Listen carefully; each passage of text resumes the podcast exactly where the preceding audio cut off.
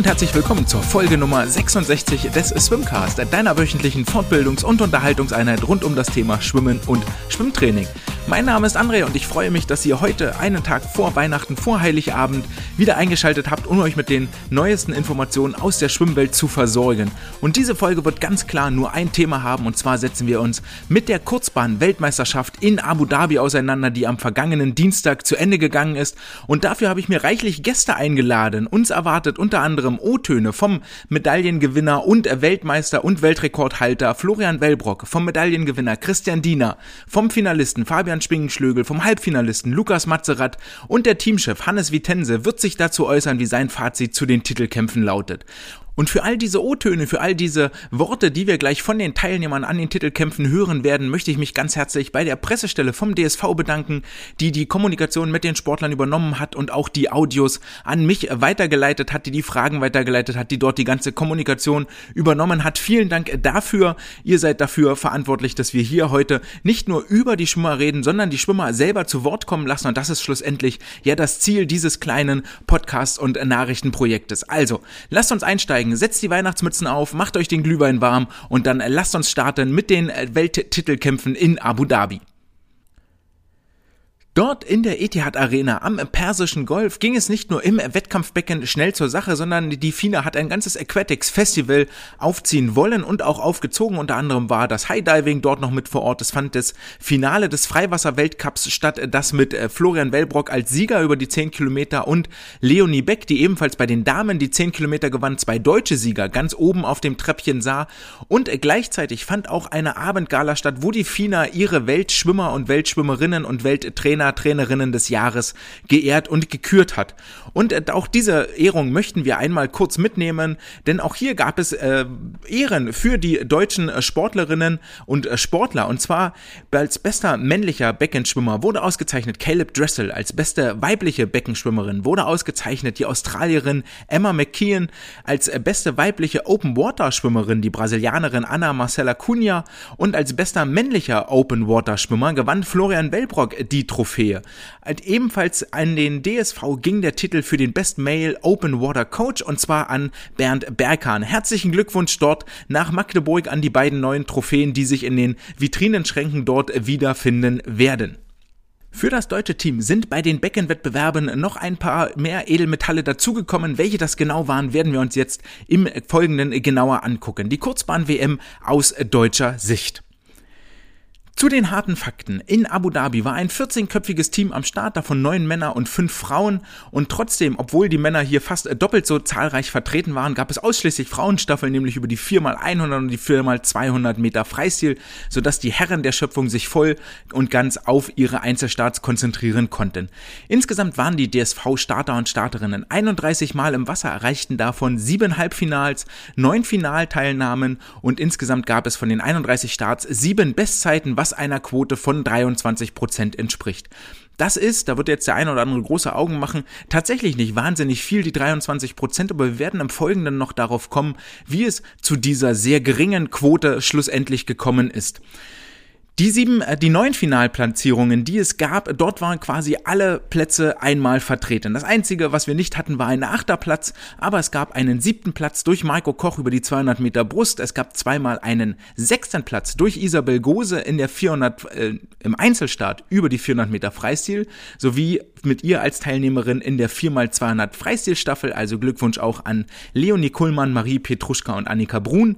Es gibt zweimal einen fünften Platz durch Fabi Schwingschlögel über über die 100 und die 50 Meter Brust. Es gab außerdem einen vierten Platz, die Holzmedaille für Isabel Gose über die 800 Meter Freistil und dann einmal das Medaillenset für den DSV in Form eines dritten Platzes durch Christian Diener über die 200 Rücken, die Silbermedaille für Christian Diener über 50 Meter Rücken und die Goldmedaille für Florian Wellbrock über die 1500 Meter Freistil am Abschlusstag der Titelkämpfe. Wie ordnet sich diese äh, Performance jetzt in Abu Dhabi ein zu den vergangenen Kurzbahn-Weltmeisterschaften? Und wenn wir dort in der Historie mal etwas zurückblicken, dann lautet das Fazit äh, durchaus äh, positiv und es hat einen Trend nach oben. Vor drei Jahren in Hangzhou in der chinesischen Stadt 2018 gab es eine Medaille und zwar einmal Bronze durch Marco Koch über die 200 Brust. Das war auch die einzige Medaille bei insgesamt 15 Teilnehmern. Nochmal zwei Jahre vorher, 2016 im kanadischen Windsor, gewann der DSV zwei Goldmedaillen und auch hier trug sich Marco Koch in die Listen ein. Er gewann nämlich die 100 und 200 Meter Brust. Zudem gab es eine Silbermedaille durch Philipp Heinz über die 200 Meter Lagen. Und nochmal zwei Jahre vorher im katarischen Doha 2014 gab es eine Goldmedaille, einen Weltmeistertitel durch Markus Deibler, der die 100 Meter Lagen in Weltrekordzeit damals gewann. Es gab eine Silbermedaille durch, ihr werdet es kaum erraten, Marco Koch über die 200 Meter Brust und es gab zwei Bronzemedaillen durch Dorothea Brandt über die 50 Freistil und Franziska Hentke über die 200 Meter Delfin. Also ist jetzt die äh, Performance in Abu Dhabi mit einmal Gold, einmal Silber, einmal Bronze, reiht sich ein, ist ein klarer Fortschritt zu Hangzhou 2018 zu und vergleichbar mit den Ergebnissen aus Windsor und aus Doha. Von daher scheint es so, als hätte sich der DSV hier einen leichten Aufwärtstrend in den vergangenen Jahren erarbeitet. Gucken wir uns die Starts der 14 deutschen Teilnehmer und Teilnehmerinnen im Einzelnen an. Wir werden uns äh, von den sehr einfachen Aufgaben zu den etwas komplexeren Modellen vorarbeiten und wir starten mit dem ersten Wettbewerber am ersten Wettkampftag, nämlich Henning Mühlleitner war nominiert über die 400 Meter Freistil und sein Start sei der Chronistenpflicht halber erwähnt, denn es war ein kurzer Auftritt, der zu lange gedauert hat. Haha, kleines Wortspiel. Am ersten Wettkampftag in 3:46:05 blieb er nämlich zweieinhalb Sekunden über seiner Bestzeit war immerhin noch sieben Zehntel schneller als beim Weltcup-Auftritt in Berlin, belegte damit Platz 31 und konnte dann auch direkt wieder die Rückreise antreten. Mit zwei Starts in die Ergebnis- und äh, ja, Starterlisten trug sich ein Ramon Klenz über die 100 und 200 Meter Delfin. Auch hier gibt es im Großen und Ganzen nicht viel zu berichten, außer dass es wohl ein sehr, sehr harter Trainingsblock für ihn gewesen sein muss. Denn am ersten Wettkampftag über die 200 Meter Delfin blieb er in 1,53,61, zwei Sekunden über seiner persönlichen Bestzeit, belegte damit Platz 16 und schwamm am zweiten Tag über die 100 Meter Delfin in 52,15, 1,2 Sekunden über seiner Bestzeit und belegte in einem sehr, sehr großen Starterfeld Platz 39. Ebenfalls zweimal ins Wasser hing sich Laura Riedemann über die Rückenstrecken, über die beiden kurzen Rückenstrecken 50 und 100 Meter. Sie hatte sich ja nach den Olympischen Spielen erstmal eine kurze Pause und Auszeit gegönnt, um dann wieder neu angreifen zu können in der neuen Saison, sich wieder in Form zu schwimmen und auf diesem Form aufsteigenden Ast hoffentlich ist sie gerade, denn ihre Zeiten waren noch nicht das, was sie wohl in der Lage sein wird zu leisten. Sie belegte über die 100 Meter Rücken den 24. Platz in 59,64 Sekunden und über die 50 Rücken in 28,00 Platz 23, war damit in beiden Strecken deutlich schneller als bei ihrem Weltcup-Auftritt in Berlin, der mit 1,01 bzw. 28,7 Sekunden aber auch nochmal sehr, sehr viel langsamer war. Damit kommen wir zum anderen Doppelstarter oder zum nächsten Doppelstarter, nämlich Lukas Mazerat. Über die 50 und 100 Meter Brust durfte er hier teilnehmen schwamm die 100 Meter Brust im Vorlauf in 58,07 Sekunden, nur eine Zehntel über seiner Zeit vom Weltcup in Berlin, 57,97 damals seine Zeit schafft es aber, sich für das Halbfinale zu qualifizieren und dort, und das scheint bei ihm schon so eine kleine Tradition zu sein, sich dort nochmal zu steigern, nämlich um eine halbe Sekunde auf 57, 57, damit auch seine Bestzeit zu verbessern. Ähm, vor allen Dingen deshalb, weil er in beiden 50ern schneller schwamm, als das noch im Vorlauf der Fall gewesen ist. Am Ende des Tages für ihn Platz 11 in der Welt. Herzlichen Glückwunsch zu diesem Erfolg. Über die 50 Meter Brust lässt sich ähnliches sagen. Beim Weltcup in Berlin noch mit neuer Bestzeit 27,17 angetreten, legte er jetzt in Abu Dhabi im Vorlauf 26,8 Sekunden ins Wasser, also gute dreieinhalb Zehntel schneller geworden und im Halbfinale packte er nochmal drei Zehntel drauf. In 26,50 schlug er an auf Platz 14. Und es ist wirklich auffällig, dass es Lukas schafft, sich von Stufe zu Stufe zu steigern, von Runde zu Runde zu steigern. Das war schon bei Olympia auffällig und zeigt zeigt sich auch jetzt wieder hier bei den Titelkämpfen ähm, am Persischen Golf. Und die Vorbereitung war ja durchaus problematisch bei ihm, dass er einen Autounfall hatte und damit auch die EM in Kasan verpasst hatte. Das ist wohl äh, euch allen noch im Gedächtnis geblieben. Und deswegen habe ich Lukas mal gefragt, wie er denn sein Jahr, das nun vergangen ist, wie er sein Jahr bewertet und wie er speziell den Auftritt in Abu Dhabi bewertet, vor allen Dingen im Lichte dieses Autounfalls. Und was er dazu zu sagen hat, das hört ihr jetzt.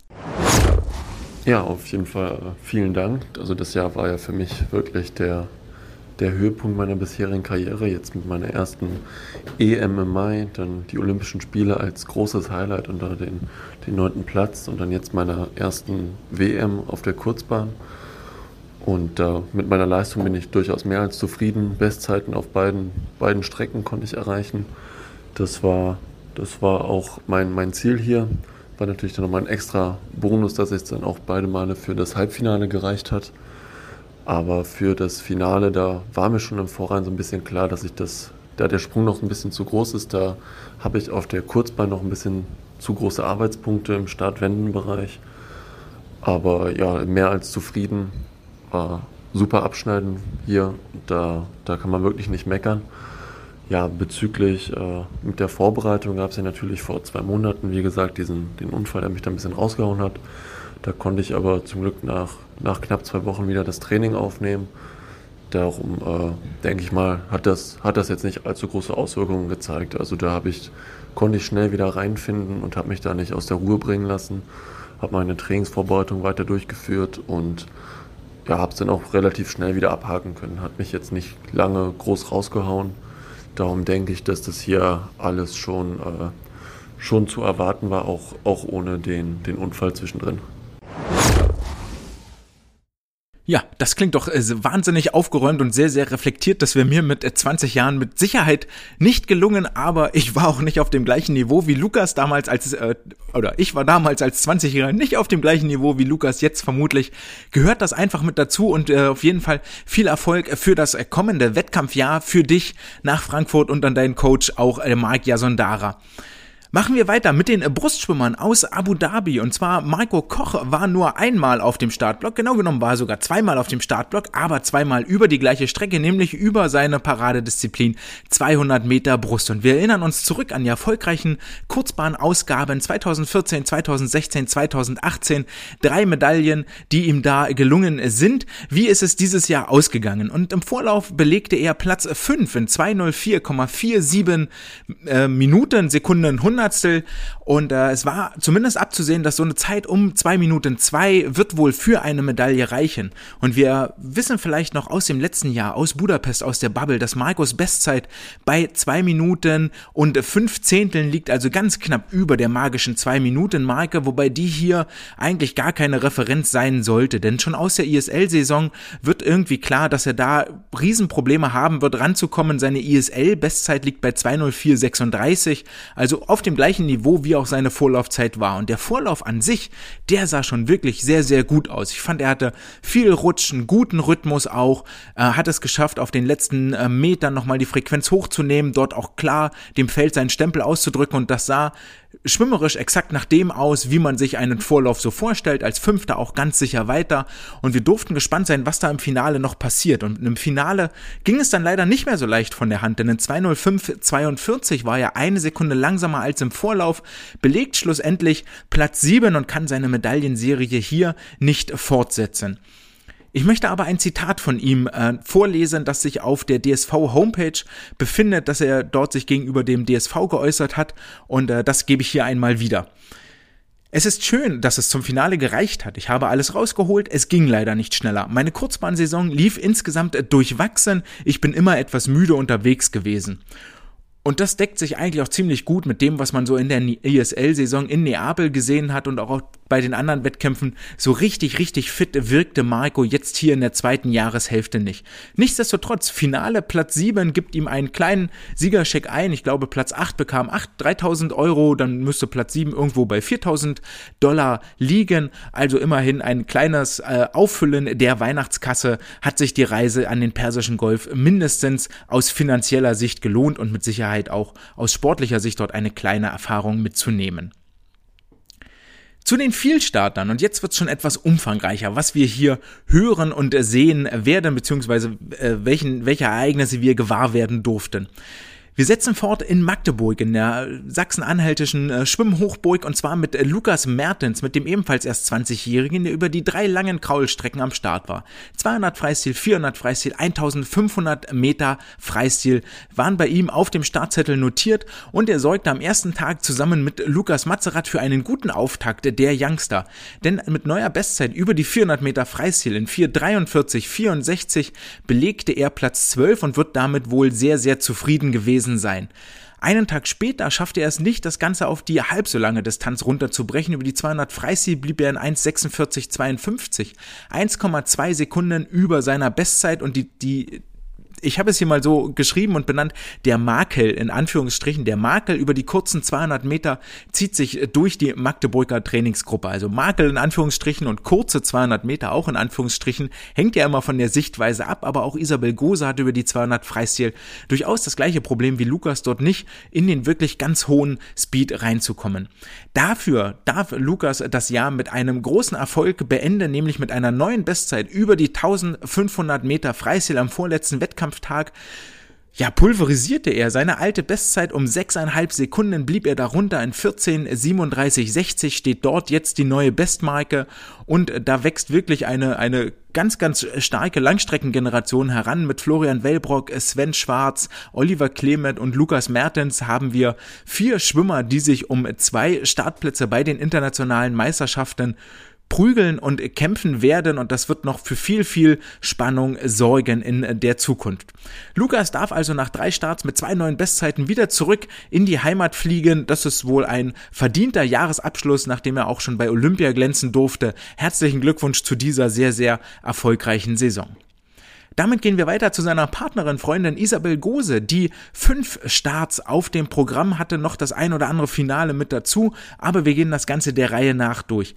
200 Freistil, 4 x 100 Freistil, 800 Kraul, 400 Kraul, 4 x 200 Kraul standen für sie auf dem Notizzettel und damit hatte sie das bei weitem umfangreichste Programm aller Starterinnen, ich glaube sogar fast gesehen über das gesamte Wettkampffeld, also aller, aller Teilnehmer, nicht nur des deutschen äh, Teams.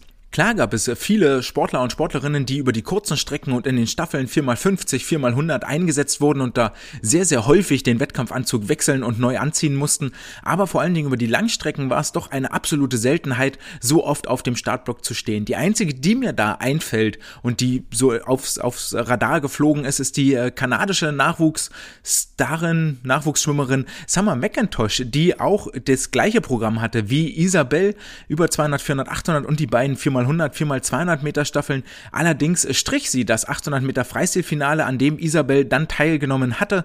Und äh, das und soll noch mal klar unterstreichen, welche welche hohe Belastung Isa hier gefahren ist, was allerdings auch und das muss man ganz klar sagen, im Einklang steht mit der Kurzbahn EM in Kasan, denn auch dort hat sie nicht zurückgezogen, sondern ist über die 200 und 400 Meter Freistil innerhalb von 30 Minuten im Finale angetreten. Das scheint hier die äh, Devise zu sein und das Programm, ey, Wettkampfhärte aufbauen über diese Strecken, über dieses sehr, sehr aufgeblasene Programm.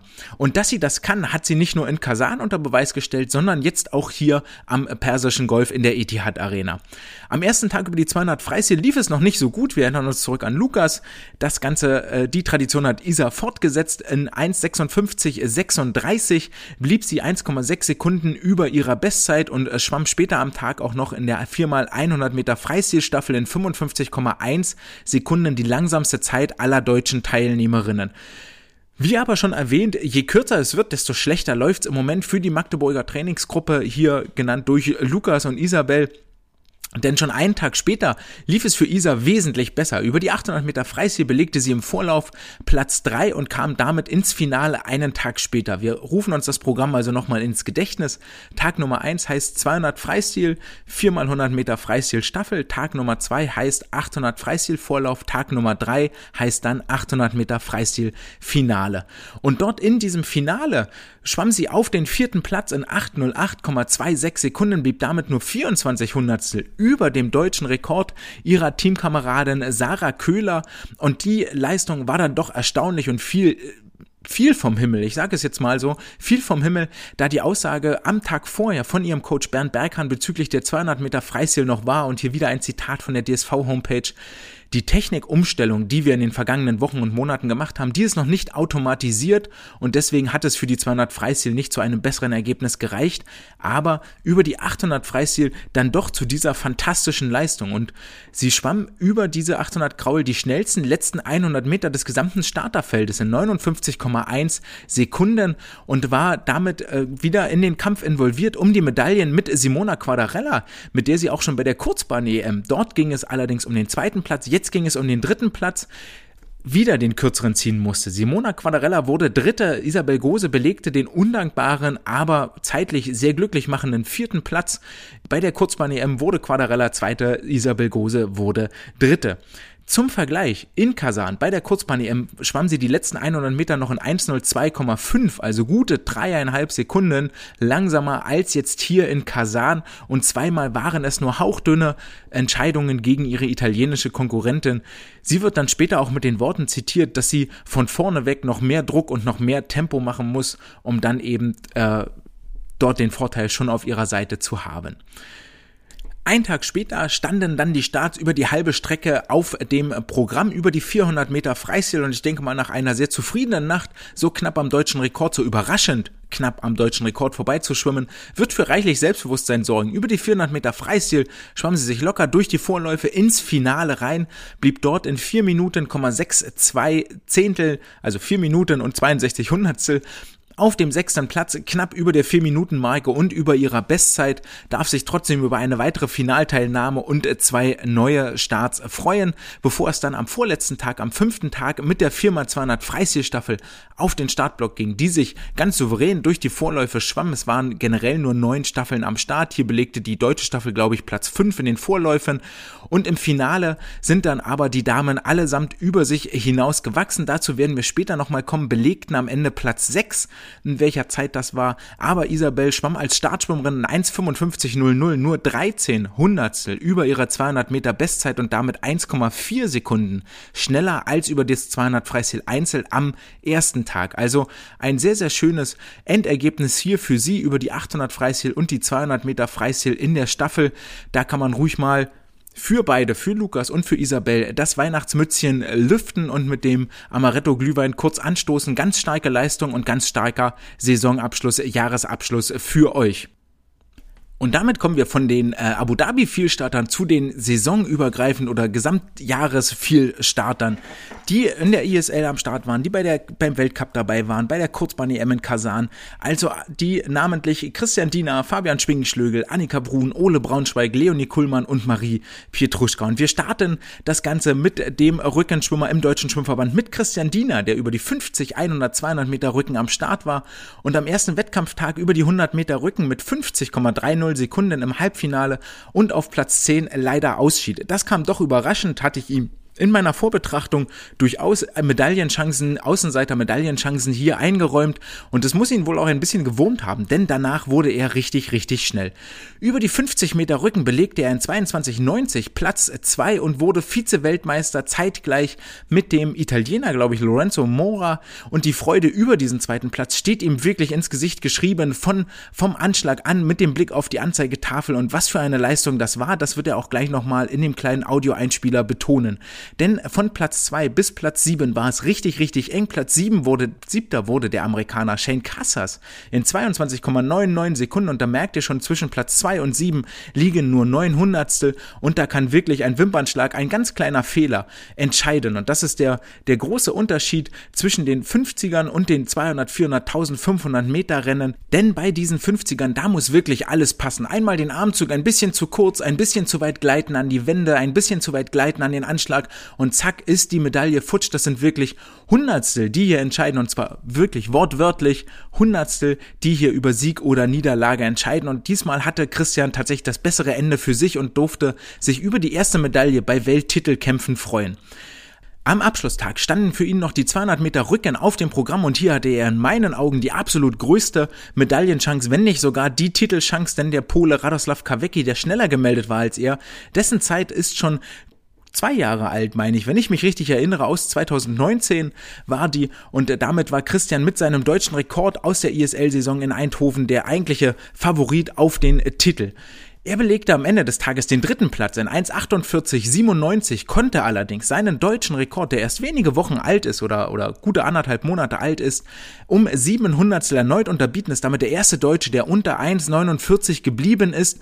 Und das Motto für dieses 200 Rücken Finale war wohl relativ simpel, Pedal to the Medal, von vorne weg, hart von vorne raus. Er schwamm die ersten 100 Meter in 52,6 Sekunden, eine Taktik, die sich auch schon im Rahmen der Swimming League bewährt hatte. Damit betrug sein Vorsprung Vorsprung vor Radoslav Kawecki 1,1 Sekunden. Allerdings musste er dieses Tempo auf den letzten 50 Metern dann sehr, sehr teuer bezahlen, denn in 28,3 schwamm er acht Zehntel langsamer als der spätere Sieger Radoslav Kawecki und am Ende waren es im Anschlag nur drei Zehntel Differenz zwischen dem ersten und dritten Platz. Allerdings konnte er sich noch des Angriffes vom Italiener Lorenzo Mora erwehren, der ebenfalls auf den letzten 50 sieben Zehntel schneller war, schlussendlich den Vorsprung auf Christian aber nicht mehr entscheidend verkürzen konnte und Vierter geworden geworden ist.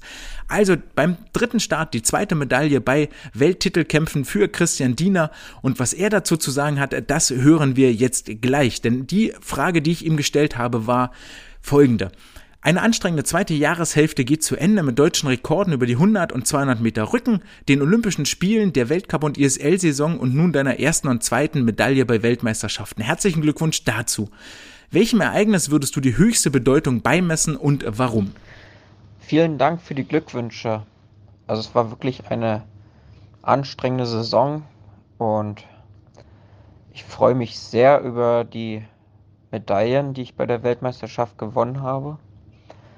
Ganz besonders freue ich mich über die 200 Meter Rücken, da ich nach sieben Jahren endlich meinen eigenen deutschen Rekord gebrochen habe.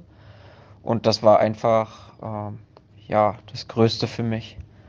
Die 50 Meter waren auch sehr stark, aber bei 50 Meter kann man eigentlich einen Würfel in die Hand nehmen und ja, mal gucken, wer dann gewinnt. Also das war wirklich ein Ding. Deswegen, deswegen würde ich sagen, die 200 Meter Rücken freue ich mich sehr drüber. Ja, schön zu hören, dass auch Christian die 200 Meter Rücken als äh, das Highlight äh, bewertet, dort seinen deutschen Rekord nochmal zu unterbieten. Und jetzt habe ich ihm noch eine zweite Frage gestellt, die schon auf den ersten Wettkampftagen aufploppte. Und zwar viele Schwimmer, die bei Olympia im Weltcup und der ISL am Start waren, wirkten in Abu Dhabi müde und erschöpft. Wie geht es denn dir jetzt am Ende der Wettbewerbe? Und zum Abschluss nochmal, was sind deine Pläne für die nächsten zwei Wochen? Machst du Urlaub, leichtes Training und was sind deine Ziele für die nächste Saison? Mir ist auch aufgefallen, dass nach der ISL die Sportler oder die Schwimmer, die mitgeschwommen sind bei der ISL, sehr kaputt waren. Und ja, aber ich habe konstant gute Leistungen gezeigt und da bin ich sehr froh drüber. Um, ja, jetzt nach den Wettkämpfen natürlich bin ich sehr erschöpft, aber die, die Freude ist immer noch sehr groß, dass ich jetzt zwei Medaillen nach Hause gebracht habe. Um, ja, die Pläne für die nächsten zwei Wochen. Erstmal erholen, Urlaub machen, ja, ein bisschen mit der Familie zusammen sein. Und nächste Saison werde ich erstmal ein bisschen mit meiner Feuerwehrausbildung weitermachen. Dann, lieber Christian, wünsche ich dir dabei viel Erfolg und alles Gute. Genieß erstmal die Zeit mit den beiden Medaillen um den Hals, die hast du dir wohlverdient als äh, neuer deutscher Rekordhalter. Ich glaube, du hast jetzt alle drei Strecke, alle drei, drei deutschen Rekorde über die Rückenstrecken und das ist aller Ehren wert. Also genieß die Zeit in der Familie bei der Feuerwehrausbildung und dann hoffentlich auf bald wieder im Wettkampfbecken, dass wir uns wiedersehen. Und das bringt uns zu den anderen deutschen Vielstartern und ich glaube auch mit den Worten, die Christian jetzt zu der ISL gefunden hat, dass auch ihm aufgefallen ist, dass sie doch irgendwie kaputt, müde und erschöpft sind. Ähm, das rückt jetzt das Abschneiden der anderen deutschen Vielstarter vielleicht nochmal in das richtige und entsprechende Licht und hilft dabei, das Ganze zu bewerten. Und damit starten wir direkt mit der absoluten äh, Reiseikone und Wettkampfikone Leonie Kuhlmann, die in Abu Dhabi dreimal auf den Startblock steigen durfte. Viermal 100 Freistil, 400 Freistil im Einzel und die viermal 200 Freistilstaffel. Und ich denke, Leonie wird jetzt auf jeden Fall drei Kreuze machen, dass das Jahr vorbei ist, denn sie war grundsätzlich eigentlich immer nur unterwegs. Mal kurz nach Hause, neue Tasche nehmen, kurz die, die Klamotten in die Waschmaschine werfen und dann wieder los. Wollt ihr nochmal die Aufzählung? Ihr könnt ja vielleicht nochmal mit durchgehen. Wir beginnen in Tokio bei den Olympischen Spielen und dann äh, sagen wir jetzt mal unisono, welche Orte und Länder denn Leonie in der zweiten Jahreshälfte 2021 denn so bereist hat. Wir haben begonnen im japanischen Tokio, sind dann weiter ins italienische Neapel, von dort in die spanische Sierra Nevada, von dort ging es ins russische Kasan, von dort ins niederländische Eindhoven und dann direkt in den Flieger ins äh, nach Abu Dhabi in die Vereinigten Arabischen Emirate. Das heißt, sie hat den Reisepass ordentlich mit Stempeln gefüllt und überall mindestens eine Woche gewesen, also wahnsinnig stressig. Ich glaube, das war auch mit der Grund, weshalb sie in der ISL-Saison die letzten Matches gar nicht mehr zum Einsatz kam, weil dann doch Müdigkeit, Erschöpfung, Reisestress ihren Tribut irgendwo fordern. Über ihren Einzelstart, die 400 Meter Freistil, blieb sie in 4.09.41 auf Platz 21, auch weit weg von dem, was sie eigentlich leisten kann. Äh, ihre Performance in der 400 Freistilstaffel reihte sich auch ein 54,70, ähm, ist dann für sie okay. In der ISL-Saison schwamm sie 54,90 in der 4x100 Freistil-Staffel, also hier nochmal zwei Zehntel schneller in Abu Dhabi unterwegs gewesen, aber man muss ehrlicherweise sagen, mit Zeiten 54,5 bis 55,1 ähm, schafft, schafft man es nicht als Nation ins Finale der besten acht Nationen. Dafür reicht's nicht, hat ja auch für die deutsche Staffel nicht gereicht. Aber auch für Leonie gab es einen freudvollen Abschluss, nämlich in der 4x200 Freistil-Staffel im Finale war sie in 1,56,89, 1,3 Sekunden zwar über ihrer Bestzeit, aber immer noch deutlich schneller als im ISL Einzel. Dort schwamm sie 1,57,30, also vier Zehntel schneller als ihre schnellste ISL-Zeit. Und ich denke, mit dieser, mit dieser Leistung wird sie dann doch den Rückflug nach Berlin zufrieden angetreten haben. Jetzt die Füße hochlegen, dem Wettkampfanzug eine Pause gönnen, in die Winterpause schicken und dann im neuen Jahr mit frischen Kräften, frisch erholt angreifen das ist ja das, was Training letztendlich ausmacht. Hohe Belastungen, dann den Körper erholen lassen und über das Ausgangsniveau hinweg regenerieren lassen. Die allseits bekannte und beliebte Superkompensation. Ich bin sehr gespannt, wie sich dieses Pensum auf das kommende Halbjahr bei Leonie auswirken wird, ob sie da so viel Erfahrung und so viel Leistungsstärke mitgenommen hat oder ob wir am Ende des Tages sagen, na, ganz so viele Wettkämpfe ist vielleicht doch einfach nicht gut.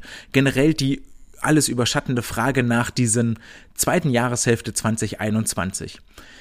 Kommen wir damit zu Marie Pietruschka, die ja auch für die Kali Kondos in der ISL mit dem Einsatz war und viel durch die Gegend geflogen ist, sowohl in der Vorrunde als auch in Japan, als auch in Eindhoven, jetzt in Abu Dhabi.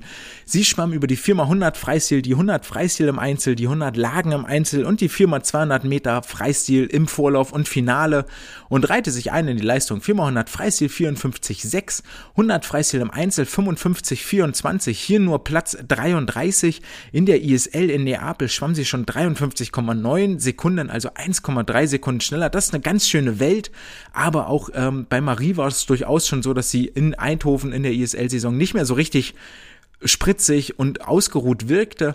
Über die 100 Meter lagen im Einzel 1.02.62, sieben Zehntel über ihrer Bestzeit, Platz 35 am Ende und in der 4x200 Meter Freistilstaffel führte sie die Mannschaft in 1.57.76 ins Ziel. Und damit machen wir weiter mit der Starterin für die DC Trident, für das DSV-Team, für die Neckarsulmer Sportunion. Annika Brun über 200 Freistil, 4x100 Kraulstaffel, 100 Freistil und 4x200 Kraulstaffel im äh, Einsatz hier in, in der Etihad Arena. Und wenn du Staffelratschläge irgendwann mal brauchst, dann ruf Annika an und frag sie, denn ich glaube, aktuell gibt es niemanden mit dieser Einzahl, Anzahl an Staffeleinsätzen über die Karriere hinweg gesehen wie Annika Brun. Über die 4x100 Freistil schwamm sie in 54,75 als Startschwimmerin los, hatte in der ISL allerdings schon konstante 53er Zeiten ins Wasser gebracht, Allerdings war sie auch am gleichen Tag vorher schon über die 200 Meter Freistil im Wasser dort in 1,57,74. Sicherlich auch nicht so schnell unterwegs wie erhofft, belegte damit Platz 19, war in der ISL schon in 1,56,6 oder mit Weltcup in 1,56,4 unterwegs. Aber, und das zieht sich ein bisschen durch, bis auf Lukas und Lukas hatten am äh, Eröffnungstag eigentlich alle Sportler so ein bisschen ihre Probleme in die Wettkämpfe reinzukommen. Ein Tag später, am zweiten Wettkampftag, gab es dann den Einzel über die 100 Meter Freistil. Und ich glaube, nachdem sie dann eventuell eher so halbfit zweimal am Vortag geschwommen ist, ist auch dieses 100 Kraul Einzel eine sehr, sehr schwere Aufgabe, die nicht so ganz einfach zu bewältigen ist, sowohl körperlich von der physiologischen Voraussetzung als auch mental vom Kopf her, sich dort nochmal zu motivieren und das Optimum, das Maximum, alles rauszuholen, ohne ihr jetzt zu unterstellen, dass sie es nicht wollte, sondern einfach es ist dann schwierig, dort wirklich mit der, mit der gleichen Emotion, Motivation vielleicht ganz stumpf gesagt, mit der gleichen Freude auf den Startblock zu steigen, wenn am Tag vorher das zweimal nur so mittel gelaufen ist. In 54,50 blieb sie trotzdem, schwamm sie schneller als am Vortag als Startschwimmerin und zwar gute zweieinhalb Zehntel, belegte Platz 28 und äh, ja, hängt damit immer noch so sieben Zehntel ihren ISL-Zeiten und der Zeit vom Weltcup in Berlin hinterher. Sie beendete aber wie alle Damen die 4x200 Meter Freistilstaffel erfolgreich in 1,57,48 als zweite Schwimmerin. Wird das eine Zeit sein, mit der sie durchaus ähm, ganz zufrieden nochmal ist als Abschluss, gerade weil die Staffel dort nochmal ein sehr, sehr euphorisierendes Gefühl geweckt haben wird. Wir setzen fort mit Fabi Schwingenschlögel, mit dem Brustschwimmer schlechthin aktuell im Deutschen Schwimmverband. Er durfte alle drei Strecken belegen, 50, 100, 200 Meter Brust. Und es begann am ersten Wettkampftag, glaube ich, mit den 100 Meter Brust, wo er es schaffte, sich von Runde zu Runde zu steigern. Im Finale in 56,29 Sekunden nur 13 Hundertstel über seinem deutschen Rekord geblieben ist, damit Platz 5 belegte. Und ihm habe ich nach diesem 100 Meter Brustrennen, habe ich die Fragen gestellt. Äh, er wird nochmal Bezug nehmen in seiner Antwort auf die 50 Meter Brust, die äh, da noch nicht geschwommen worden waren. Doch nun zur Frage und seiner Antwort. Herzlichen Glückwunsch zum ersten Finaleinzug bei Weltmeisterschaften und dem vierten Platz. Wie zufrieden bist du mit dem Ergebnis und generell war es für dich ein sehr erfolgreiches Jahr mit vielen Höhepunkten, deutsche Rekorde auf der Lang- und der Kurzbahn, Olympia-Halbfinale, eine erfolgreiche Weltcup-Saison. Gibt es für dich eigentlich ein Ereignis, das da besonders hervorsticht? Ja, zufrieden mich auf jeden Fall. Ähm, es war aber ein fünfter Platz statt ein vierter. Ähm, nichtsdestotrotz, wie, ich gesagt habe, bin ich damit sehr zufrieden. War eine gute Leistung, die 100 Brust, ähm, von der Zeit her auch. Zweitschnellste jemals, bei einer WM nochmal ähm, in so einem Feld. Von daher ähm, war, kann ich mir da auch keinen Vorwurf machen. Ähm, wie gesagt, es waren halt viel, leider viel andere schneller. Ja, das waren jetzt ein, wie gesagt, eine sehr lange Kurzbahn und auch eine sehr lange normale Saison. Also wenn ich jetzt überlege, wann ich da wieder angefangen habe nach Corona, das zieht sich jetzt schon. Ähm, ich überlege gerade, ein Jahr, ja, über eineinhalb Jahre sind das jetzt schon, ohne wirkliche Pause. Ja, ich meine, es war jetzt viel geprägt von äh, sehr vielen Höhepunkten und die muss ich auch natürlich auch erstmal selber verarbeiten. Also angefangen mit, mit einer Olympia-Quali in einem deutschen Rekord da. Das erste Mal unter 59 Sekunden geschwommen, dann in der Olympia an sich selber. Das ist ein riesen, ja, das Größte, was man eigentlich mit erreichen kann. Ähm, ja, ich würde einfach sagen, dass die Quali, dass ich Olympia geschafft habe, ähm, damals in Heidelberg, das sticht eigentlich für mich noch am meisten hier raus, ähm, weil das einfach so ein Lebenstraum war, was ich erreichen wollte. Äh, das, von daher kommt da eigentlich relativ wenig heran. heran. Ähm, natürlich, die Kurzversaison hat jetzt natürlich auch sehr viel, sehr viel Inhalte gehabt, die ähm, sehr positiv waren, ähm, mit ISL, mit dem, mit dem Weltcup hat man sehr viele Leute kennengelernt, auch andere, also wirklich Leute von anderen Nationen, mit denen man sich unterhalten. Das sind ja auch alles nur Menschen. Ähm, auch Freundschaften geknüpft. Das ist natürlich auch sehr schön, was über, über das Schwimmen nicht selber hinausgeht. Ähm, das zählt zumindest auch unter den, unter den Top-Erfahrungen. Ähm, ja, also ich kann unterm Strich sagen, es war eine sehr erfolgreiche, äh, sehr erfolgreiches Jahr, sehr erfolgreiche Saison. Ähm, ist ja noch nicht zu Ende. Morgen geht es weiter mit der 50 Brust.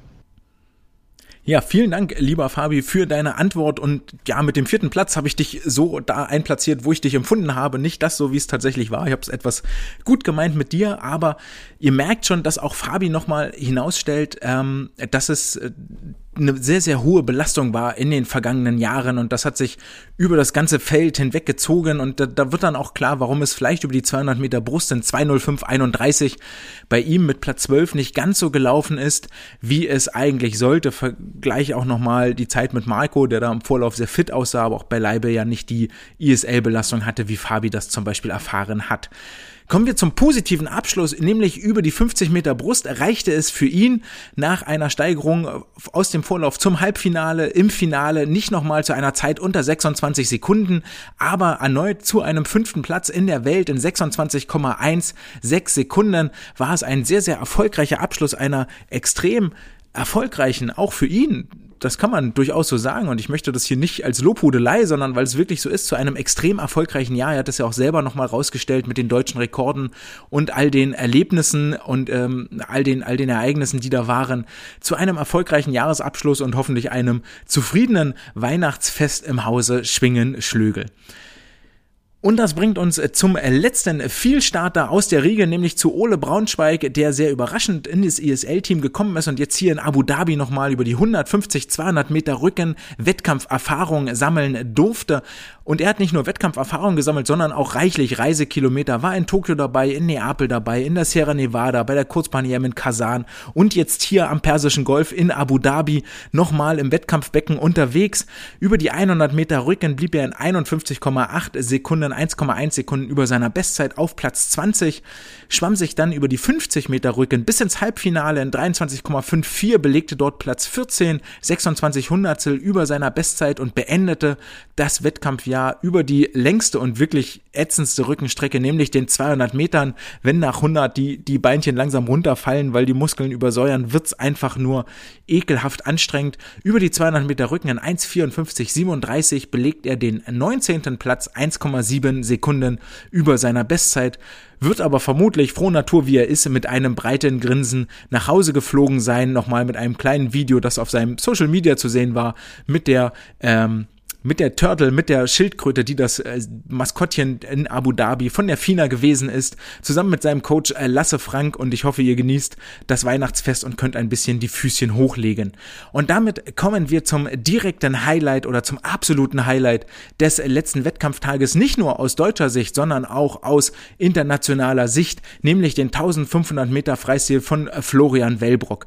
Wir müssen gar nicht über den Vorlauf reden, bla bla, ja gut, schwimmst du durch als Weltmeister war er auch solide 20 Sekunden über seiner Endlaufzeit. Also das, ähm, da müssen wir gar nicht weiter drüber reden, sondern werden uns ausschließlich mit dem Finale befassen. Und wir wissen alle, wie die Geschichte ausgegangen ist. In 14.06.88 ist er nicht nur Weltmeister geworden und hat den ersten Platz belegt, sondern auch einen neuen Weltrekord aufgestellt, blieb fast zwei Sekunden unter der alten Bestmarke und äh, war auch danach wahnsinnig emotional im Jubel, setzte sich auf die Leine, animierte nochmal das Publikum, das generell in Jubelstürme ausbrach und ganz im Gegensatz zu den anderen Weltrekorden, die es gab in der Staffel oder von Shiban Horhi über die 200 Meter Freistil, war es hier eine Spannung, die sich über das gesamte Rennen hinweg aufgebaut hat und es war wirklich sehr, sehr früh schon zu sehen, dass sich Florian hier einiges vorgenommen hat.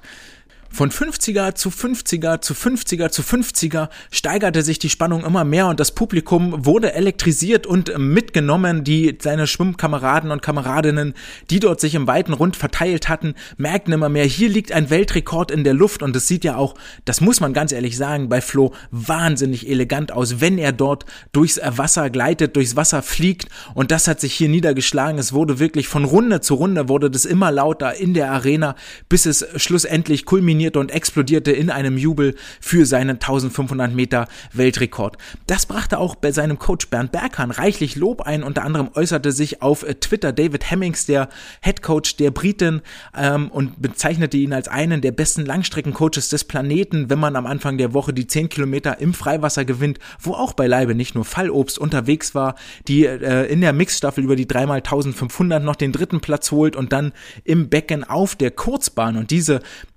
Diskrepanz zwischen Freiwasser, komplett ohne Wände, fast zwei Stunden Schwimmen am Stück geradeaus ohne Pause und Kurzbahn, alle 14 Sekunden eine Rollwende und kräftig abstoßen, das beides zusammenzuführen und dort in beiden Punkten der Weltbeste zu sein, das ist wirklich eine ganz ähm, ausgezeichnete Leistung und ähm, kann man kaum eigentlich genug loben. Und das stellte David Hemmings hier, der britische Headcoach, auch nochmal heraus. Und ähm, Flo und Bernd wiederholten hier durchaus Geschichte von 2019 aus Guangzhou, als sie die 10 Kilometer im Freiwasser Weltmeister wurden und dann über die 1500 Meter im Becken. Das wiederholten sie hier nochmal. Wie hat Flo das gemacht? Vollgas von Anfang bis Ende und damit folgt er einer Taktik, die auch schon in Kasan Anwendung gefunden, hat, gefunden hatte, wobei ich äh, in, in Kasan dann auch sagen musste, dass ich mir eigentlich fast gewünscht dass er von vorne noch mehr Druck macht, aber das war hier in Abu Dhabi gar nicht gegeben. Den Weltrekord, den er brach, der steht seit 2014 und Flo ist einer der ganz wenigen im Feld, der viel über die Beine arbeitet, um die Wasserlage zu halten, um dort einen kleinen Vortrieb zu generieren. Das sieht man bei den anderen Teilnehmern in diesem Finale eigentlich kaum. Und äh, zum Vergleich mit Kasan, warum Abu Dhabi jetzt so viel schneller war als Kasan, nach 400 Metern lagen sie in beiden äh, Wettkämpfen bei 3,44 die Durchgangszeit. Über die 800 Meter äh, führte der Abu Dhabi Florian Wellbrock mit zwei Zehnteln vor dem Kasan Wellbrock 7,33,8 äh, ja doch 7,33,0 in Kasan, 7,32,8 in Abu Dhabi und dann zog er das Tempo an. Über die 1000 Meter betrug der Vorsprung zu Kasan äh, fast zwei Sekunden, 9,27,4 zu 9,25,7 nach 1200 Metern, 11,21,0 zu 11,18,9, also über zwei Sekunden schneller. Naja, und die Geschichte am Ende war er viel, viel schneller. Die 1500 Freistil waren das bestbesetzte Rennen, das hier in Abu Dhabi auf Männerseite stattgefunden hat. Ahmed Hafnoi, der Zweiter wurde in 1411 und äh, Mikhailo Romanchuk, der Ukrainer in 1411,47 und alle drei belegen Platz eins bis drei nach FINA-Punkten am Ende dieser Wettbewerbe. Also die, die ersten drei über die 1500 Meter Freistil waren die drei, die am nahesten am, ihre, am jeweiligen Weltrekord dran waren. Und jetzt ist Florian nicht nur im Wasser schnell unterwegs, sondern auch außerhalb des Beckens, sodass er 60 Minuten nach der Siegerehrung im Hotelzimmer saß zur Pressekonferenz. Der DSV hatte zu einer kleinen Pressekonferenz geladen und ähm, die lag mir vor und äh, daraus werdet ihr jetzt einige Antworten von Florian hören. Die Fragen sind, so viel Disclaimer und so viel Transparenz möchte ich hier vorweg schicken, im Sinne der Transparenz.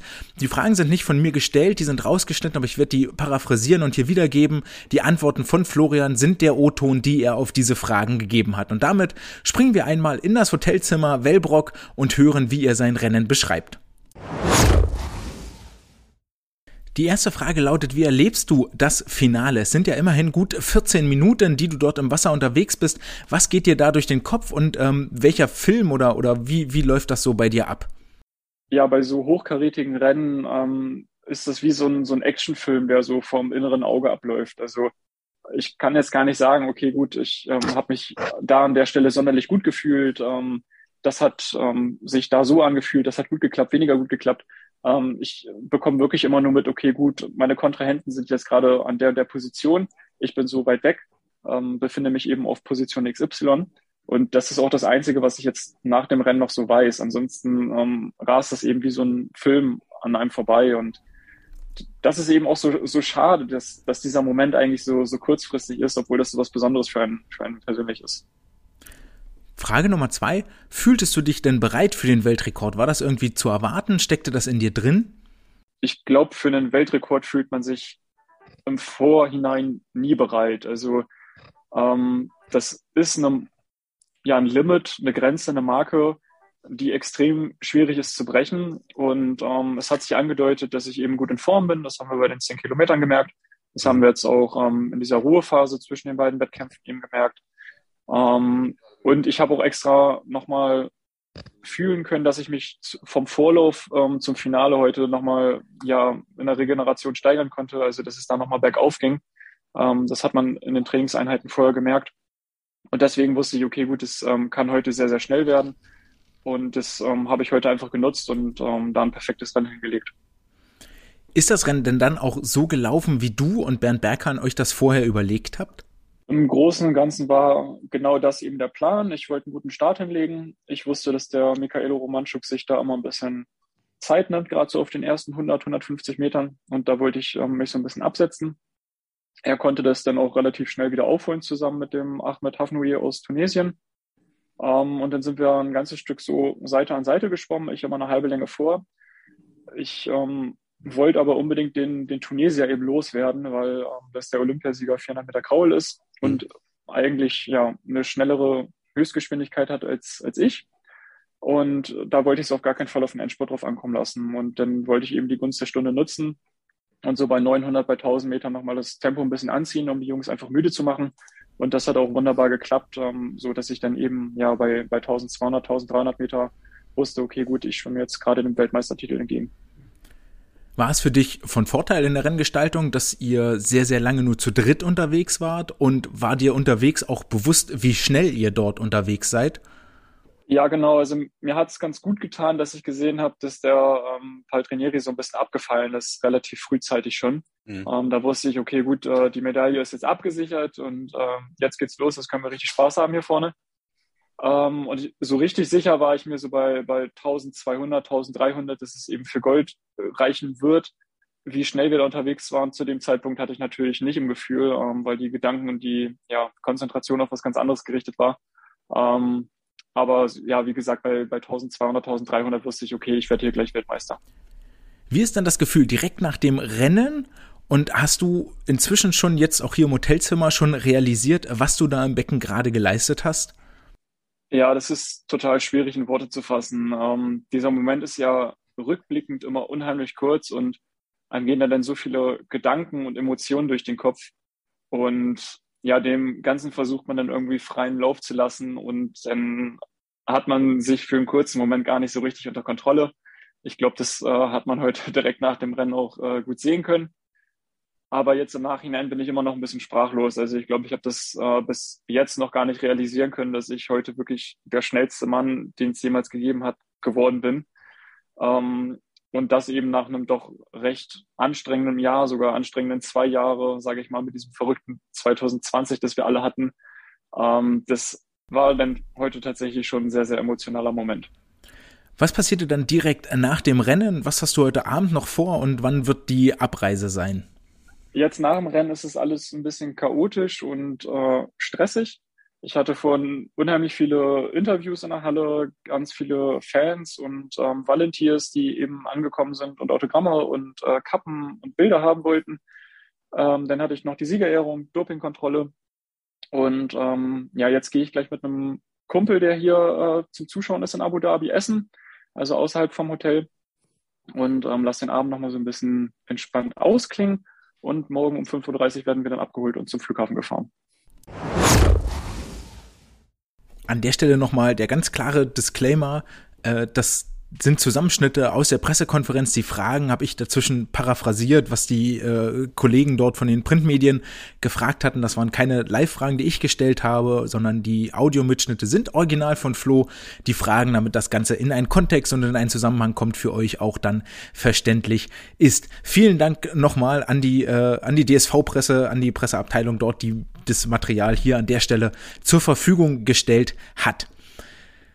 Glückwunsch auch an Flo nochmal zum Weltmeistertitel, zum Weltrekordhalter. Er macht jetzt äh, Paul Biedermann deutschsprachige, leistet Paul Biedermann deutschsprachige Gesellschaft in den Rekordbüchern auf der Kurzbahn. Das ist doch ganz schön, dass dort nochmal eine zweite schwarz-rot-goldene Flagge nun in Zukunft auftauchen wird. Flo sagte später auch noch, dass er jetzt am 23., also am 22. Abreise, heute am 23. dann schon wieder ein Double Day für Gruppe Berghahn in Magdeburg anstehen wird. Also ein Tag, zwei Einheiten. Respekt, wenn ihr das hier hört, war Flo entweder gerade im Wasser, ist gerade im Wasser oder bereitet sich auf die zweite Wassereinheit vor. Dafür braucht man äh, ganz schön Durchhaltevermögen natürlich. Vermutlich wird es auch eine kleine äh, Feier geben, ein kleiner Weltmeisterkuchen, ein kleiner Weltrekordkuchen. Es sei dir gegönnt. Zum Abschluss der Kurzbahn-WM noch der Bericht von den Staffeln ist inzwischen angeklungen. Die Firma 100 Kraul Staffel hat sich nicht mit Ruhm bekleckert. Auf Platz 9 in 3,39, 22 schwamm sie um 15 am Finale vorbei.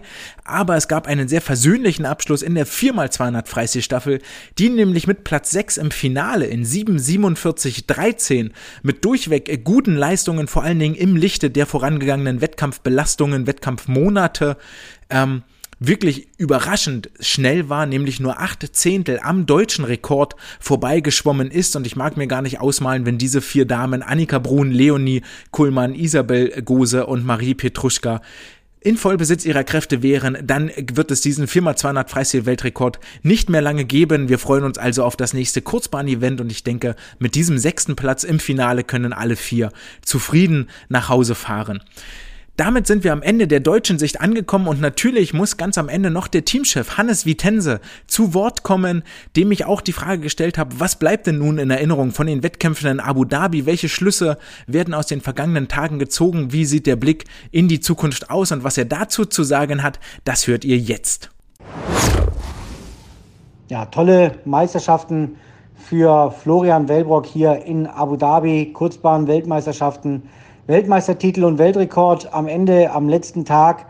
Das ist natürlich äh, ein fantastisches Ende für ihn, aber eben auch für den Deutschen Schwimmverband hier in den Tagen in Abu Dhabi. Hat er schon überzeugen können, auch im Weltcup-Finale der Freiwasserschwimmer ebenfalls mit Platz 1 und auch mit Platz 3 in der Staffel ganz fantastische Leistungen hier erzielen können. Ähm, ebenfalls sehr überzeugend Christian Diener mit seinen ersten Weltmeisterschaftsmedaillen über 50 Meter Rücken, schon Vize-Weltmeister. Und jetzt auch noch einmal Platz 3 über 200 Meter Rücken mit einem herausragenden deutschen Rekord.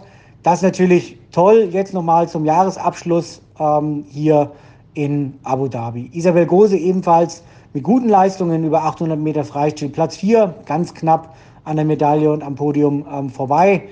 Und dann ebenfalls mit Platz 6 über 400 Meter Freistil zeigt sie noch einmal, dass sie hier zur Weltspitze mit dazugehört und sich hier nochmal weiterentwickeln kann und dann auch wird im Hinblick auf die kommenden Jahre. Fabian Schwingenschlögel überzeugend nach 50 Meter Brust Platz 6 und Platz 5 über 100 Meter Brust äh, hier gute Meisterschaften äh, gezeigt und seine herausragenden Leistungen im Weltcup äh, ebenfalls nochmal gekrönt in der Nähe seines deutschen Rekordes jeweils ähm, geschwommen. Also hier nochmal ganz fantastisch äh, auf der Weltmeisterschaftsbühne abliefern können. Platz 6 für die 4x200 Meter Freistilstaffel mit äh, Gose Isabel Gose, Annika Brun, Marie Pietruschka und Leonie Kullmann.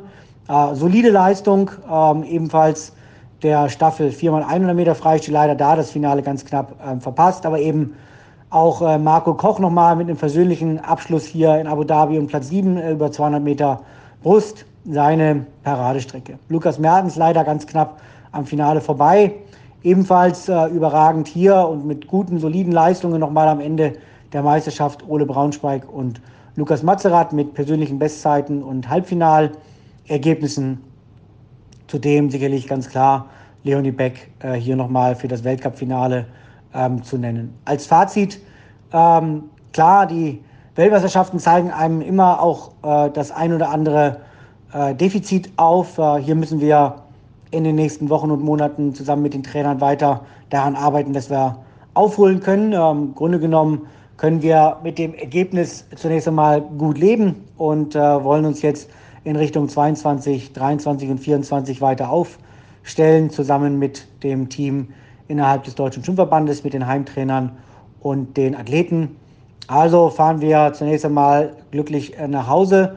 Auch wenn nicht alles glänzt, äh, haben wir doch durchaus gezeigt, dass wir da in der Weltspitze weiterhin mitmischen können, wenn es um die mittel- und langen ähm, Strecken geht. Und dem Fazit möchte ich auch gar nichts weiter groß hinzufügen. Das trifft es ziemlich gut auf den Punkt und die letzten 50 Minuten habe ich auch deutlich gemacht, wie ich die äh, Weltmeisterschaften bewerte und die, die Starts der einzelnen Sportler und Sportlerinnen. Von daher lasst uns das Kapitel DSV in Abu Dhabi schließen und das Buch aufschlagen. Auf der nächsten Seite nehme ich die Kurzbahn WM aus internationaler Sicht und die ganze Erzählung versuche ich wirklich sehr, sehr kurz zu halten, an manchen Stellen etwas punktierter und wir werden hier nicht wahnsinnig tief einsteigen, sondern zügig, zügig Tag für Tag durcharbeiten, gucken, dass wir bei jedem Tag weniger als äh, zwei Minuten äh, verbrauchen, damit das Ganze hier auch ihr bald unter den Weihnachtsbaum könnt und Geschenke auspacken könnt. Zuallererst, es waren die letzten Wettkämpfe von Alia Atkinson und sie traf es wie so viele Brustschwimmer, wurde sie von einer Disqualifikation betroffen, die zumindest gerüchteweise vor allen Dingen Bahn 4 betraf, aber insgesamt gab es am ersten Wettkampftag über die 50 Brust der Frauen und die 100 Brust der Männer 13 Disqualifikationen. Das vorrangig daran lag, dass nämlich Unterwasserkameras zum Einsatz kamen, die seit 2020 erlaubt sind, um Verstöße zu prüfen oder aufzudecken. So besagt es zumindest das FINA-Regelwerk und eingesetzt werden dürfen diese Kameras bei Olympischen Spielen und bei Weltmeisterschaften.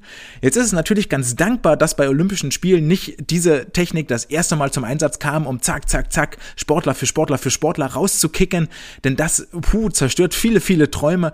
Das Ganze bei einer WM jetzt mehr oder weniger unvorbereitet einzuführen, zumindest was nach außen an die Presse, also auch SwimSwam oder Swimming World Magazine waren davon nicht informiert, ähm, ohne das dort nochmal genauer zu kommunizieren, das ist schon ein hartes Stück. Ähm, ja, da fühlt man sich doch ein bisschen wie bei irgendeinem so Regional Vereinsmeeting, wo die Schiedsrichter sich entschieden haben, heute, heute greifen wir mal richtig durch und hauen alles raus, was sich auch nur im Ansatz falsch bewegt. Und der Großteil Disqualifikationsgründe war wohl, dass Sportler beim Anschlag an die Wand aktiv einen Delfin-Beinschlag durchgeführt haben und zwar keinen Aufwärts, sondern einen Abwärtskick. Und ob das jetzt wirklich stattfindet oder nicht und ob das ähm, stattfindet bevor oder nachdem die Hände die Wand berührt haben, das ist wirklich, wirklich äußerst fragwürdig, zumal in den Fernsehberichten im Livestream nirgendswo ein Bild zu sehen war, um diese Disqualifikation nochmal zu rechtfertigen, um das dem Zuschauer, dem, dem Zuseher auch zu, zu zeigen, ey, hier ist wirklich ein Regelverstoß passiert. In den USA war wohl am nächsten Tag, am zweiten Wettkampftag oder am dritten, weiß ich nicht mehr ganz genau, das Kamerabild von der Alia Atkinson Disqualifikation wohl zu sehen. Und ähm, nach Meinung der amerikanischen Kommentatoren war das Ganze wohl doch mh, hm, zumindest äh, diskussionswürdig gerechtfertigt, ob man das jetzt so durchsetzen muss oder nicht. Aber es war wohl gerechtfertigt, dass man das so sehen kann.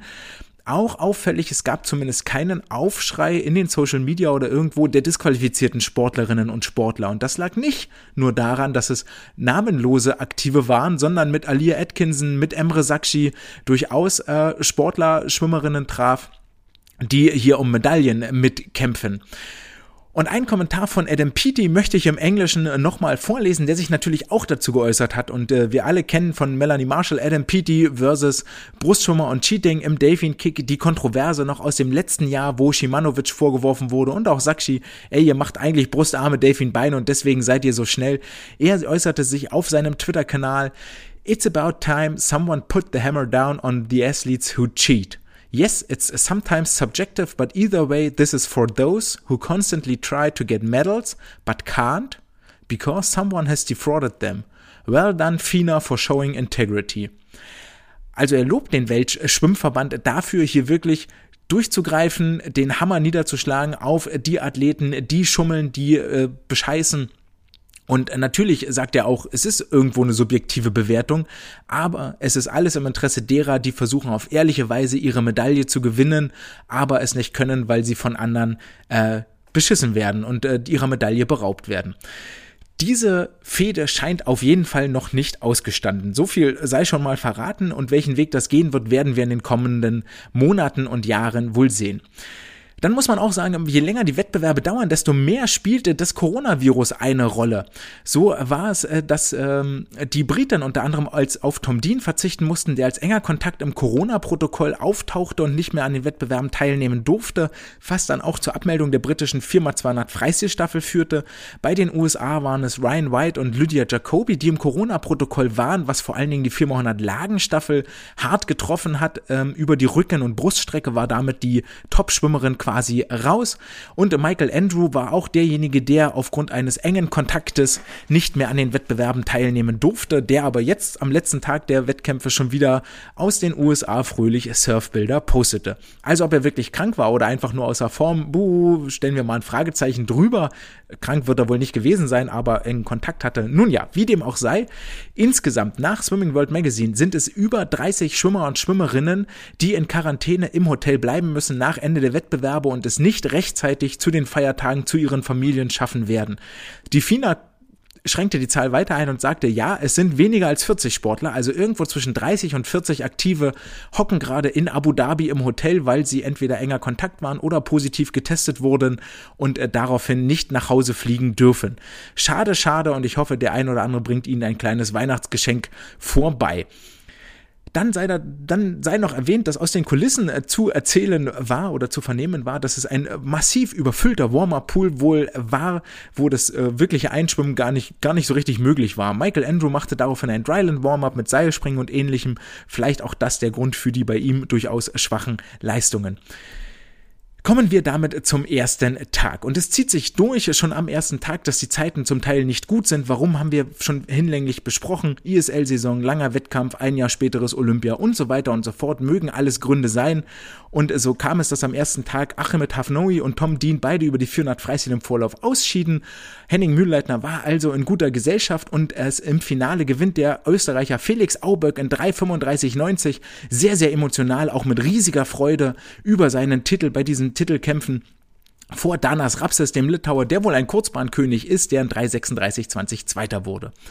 Es folgte über die 200 Freistil der erste Weltrekord dieser Veranstaltung durch Shiban Horhi, die sich 50.000 Dollar aufgehoben hat, nicht bei der ISL den Weltrekord schwamm, sondern jetzt hier in Abu Dhabi 50.000 Dollar mit nach Hause nimmt, in 1,50,31 den Weltrekord von Sarah Sjöström um 12 Hundertstel unterbot und damit den ersten WM-Titel ever für Hongkong holte.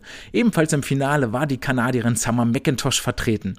Über die 200 Delfin äh, war der Italiener Alberto Rasetti als erster an der Wand in 1,49,06 vor dem Schweizer Noe Ponti und Chet Leclos, der nur Dritter wurde, der allerdings mit moderatem Angangstempo aus seinen Fehlern gelernt haben dürfte. Über die 400 Meter Lagen bei den Frauen vermissten wir ja alle Summer McIntosh, die sich ja aber, wie wir gerade hörten, auf die 200 Freistil konzentriert hatte. Dafür gewann ihre kanadische Teamkollegin Tess Chiplusha in 4,25,55 und die Briten waren mit der 17-jährigen Katie Shanahan als achte Platzierte im Finale vertreten. Und dann kamen die 200 Meter Lagen. Hier wird uns gleich ein Name nochmal bekannt vorkommen. Nicht Daya Seto, der gewann in 1,51,15 mit der schnellsten Delfin Rücken und Brust Zwischenzeit und der langsamsten Kraul Zwischenzeit 27,8 Sekunden, sondern Alberto Rasetti, der über die 200 Delfin schon gewann, wird über die 200 Meter Lagen Dritter in 1,51,54, also nur vier Zehntel hinter dem Sieger und das, wie gesagt, 50 Minuten nach dem 200 Delfin Start. Wenn mich jemand 200 Delfin Delfin schwimmen lässt, dann kann ich aber Weihnachten im Bett unterm Weihnachtsbaum verbringen, weil ich ungefähr 50 Tage nicht mehr hochkomme. Über die abschließenden Freistilstaffeln 4x100 Freistil gibt es bei den Frauen einen Doppelsieg von den, der USA und der Kanadierinnen, die in 3,28,52 zeitgleich anschlagen. Die Schweden werden Dritter mit 600 Vorsprung vor den Niederlanden. Der erste Doppelsieg aller Zeiten bei einer Weltmeisterschaft in einem Staffelwettbewerb. Und bei den Männern gewinnen die Russen nur vier Zehntel über Weltrekordzeit in 3.03.45 vor den Italienern und den USA, die mit deutlichem Abstand schon Dritter werden.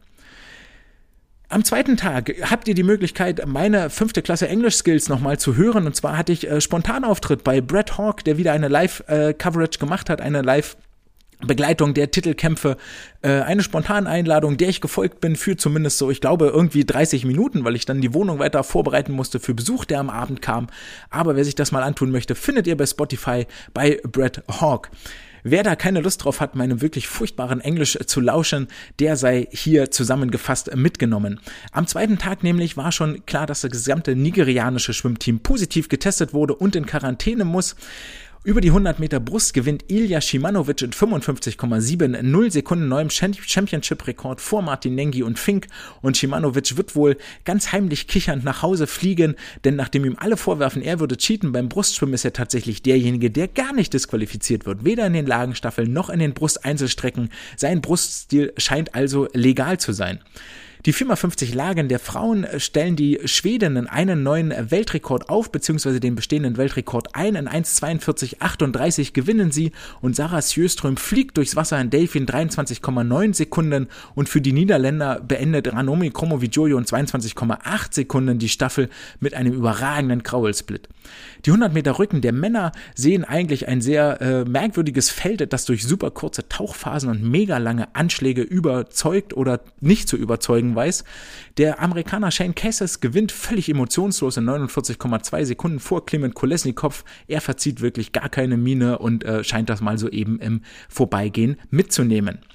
Die 200 Delfin sind die Favoritin Yuwei Zhang auf dem Siegerpodest ganz oben. Der erste 50er in 27,1 Sekunden katapultiert sich schon eine Sekunde vor den Rest des Feldes. Dort bleibt sie auch 2.03 ihre Siegerzeit. Die 50 Meter Brust der Frauen finden leider ohne Alia Atkinson statt. Dafür darf sich Anastasia Gorbenko als erste israelische Weltmeisterin über die Goldmedaille freuen. 29,34 Sekunden und Benedetta Pilato wird Zweite. Und hier bereue ich meine Worte, die ich noch in der Übertragung gesagt habe, dass Pilato überhaupt nicht mehr fit aussieht. Aber kurz waren 50 Meter Brust gehen scheinbar immer. Die 200 Freistil der Männer sehen den 18-jährigen Koreaner Sanwoo Hwang ganz oben, der mit einem starken Schluss 50er 25,8 Sekunden in 1,41,60 gewinnt, 300 vor dem Russen Shegolev und Duncan Scott, der Brite, wird Vierter. Dieser betont auch in Interviews, wie erschöpft er ist und aber man muss dazu sagen, dass diese 200er Generation, also die 200 Freistil Generation um Sanwoo Hwang, Tom Dean, Duncan Scott, David Popovic, Matthew Sates noch richtig, richtig Freude machen wird in den kommenden Jahren. 100 Meter Rücken der Frauen sehen die Schwedin Louise Hansen gewinnen. 55-20 vor Kylie Maas, 55-22. Kira Toussaint, die über die Rückenstrecken eigentlich die absolute Favoritin ist, wann immer sie die Wasserfläche berührt, wird nur Vierte. 4x50 Freistil Mixed, 15 Minuten nach den 100 Rücken ist Kira schon wieder Schlussschwimmerin für die Niederländer. Die zweite werden 600 hinter den Kanadiern, wo Maggie McNeil in 23,11 Sekunden den schnellsten Split ins Wasser bringt. Kurzbahn-WM Tag Nummer 3. Über die 200 Meter Brust gewinnt Nick Fink vor Arno Kaminga mit 14 Hundertstel Vorsprung. Ilya Shimanovic fliegt im Halbfinale raus. Vermutlich ist der Akku leer nach der ganzen ISL-Saison. Grundsätzlich ein sehr spannendes Rennen, eins der ganz wenigen. Fink vorneweg bis 100 Meter, halbe Sekunde Vorsprung. Bei 150 Metern sind Fink und Kaminga gleich auf, bevor der Amerikaner mit dem besseren Ende vor Arno, dem Niederländer, anschlägt. Über die 100 Meter Freistil gewinnt Shiban Horhi ihren zweiten Titel mit Championship-Rekord 50,98 Sekunden vor Sarah Sjöström 51,31. Die 200 Meter Rücken der Frauen sehen Ryan White ganz oben auf dem Siegerpodest vor Kylie Maas. Ryan White sie, äh, schwimmt die letzten 50 Meter acht Zehntel schneller als Kylie Maas und gewinnt aus diesem Grunde. Die 100 Meter Delfin sehen den Italiener Matteo Rivolta in 48,87 Sekunden als ersten anschlagen vor Chet Leclos 49,04 und Andrei Minakov 49,21. Tom Shields äh, das große Duell zwischen Shields und Le Leclos war angekündigt, findet nicht statt. Shields wird nur Sechster, Leclos dafür mit dem schnellsten zweiten 50er des gesamten Feldes. Die 450 Lagen Mixed Staffel halten eine Überraschung bereit und äh, machen Werbung dafür, warum diese Mixed-Wettbewerbe so unfassbar attraktiv sind. Denn die Niederländer starten als einziges Team mit einer weiblichen Rückenschwimmerin und ihr dürft jetzt raten, alle zusammen auf 1, 3, 2, 1. Kira Toussaint, denn nach 150 Metern und den Niederländern, die mit einer Frau beginnen, mit einem Brustschwimmer, mit einem männlichen Brustschwimmer fortsetzen, mit einem weiblichen Delfinschwimmer den dritten Leg absolvieren, finden sich dann auf Platz 6 wieder mit 2,2 Sekunden Rückstand auf Platz 1, haben allerdings als einziger einen Mann auf dem Startblock stehen und Tom de Boer jagt die Frauen und äh, ja, besiegt die Frauen auch. Die Niederländer gewinnen also mit neuem Championship-Rekord in 1,36,20 nur zwei Hundertstel über dem Weltrekord und machen wirklich Werbung dafür, warum diese Mixstaffeln so unfassbar attraktiv und unterhaltsam sein können. Wir halten das Tempo weiter aufrecht und kommen damit zum äh, Kurzbahn-WM Tag Nummer 4. Über die 4x50 Freistil der Männer siegen die Italiener vor den Russen und den Niederländern. Die USA werden nur Vierter, allerdings spielt sich dieses Feld innerhalb von zwei Zehnteln ab. Die 50 Meter Delfin sehen Ranomi Kromowidjojo gewinnen in 24,44 Sekunden vor Sarah Sjöström und Claire Cursen, die mit neuer Weltjahresbestleistung bei, äh, mit neuem Weltrekord bei den Junioren Dritte wird in 24,55. Also auch hier sehr eng und Ranomi Kromowidjojo freut sich mit 31 Jahren über eine neue Lifetime-Bestzeit in 24,44. 100 Meter Lagen der Männer, Kliment Kolesnikov gewinnt 51,09, Daya Seto wird nur Vierter. 100 Meter Lagen der Frauen, Anastasia Gorbenko darf den zweiten israelischen Weltmeisterschaftssieg feiern, 57,80 vor der Französin Beryl Casteldello. Katinka Hostschuh gewinnt die letzten vier Ausgaben über die 100 Meter Lagen, ist hier aber gar nicht am Start. Gorbenko dann noch zusätzlich an diesem Tag über die 100 Meter Brust im Halbfinale dabei, scheidet dort aber aus. 400 Meter Freistil der Frauen sieht die Chinesin Li Bingji gewinnen 3,55,83 vor Summer McIntosh 3,57 und Shiban Horhi 3,58. 50 Meter Freistil der Männer. Ben Proud gewinnt in 20,45 Sekunden, hat dafür auf das 50 Meter Delfin-Rennen verzichtet. Lohnt sich, wenn du einen Weltmeistertitel und 15.000 Dollar mit nach Hause bringen darfst. Tom de Boer, der am Tag davor noch so wahnsinnig schnell unterwegs war, wird Sechster in 21,07 Sekunden. 50 Meter Rücken der Männer sehen Clement Kolesnikov gewinnen 22,66 vor einem geteilten zweiten Platz von Christian Diener und Lorenzo Mora in 22,90 und der siebte Platz geht an Shane Cassis in 22,99, also sechs Sportler Platz 2, 3, 4, 5, 6, 7 innerhalb von neun Zehnteln. Wahnsinnig eng mit dem besseren Ende für den Deutschen und den Italiener.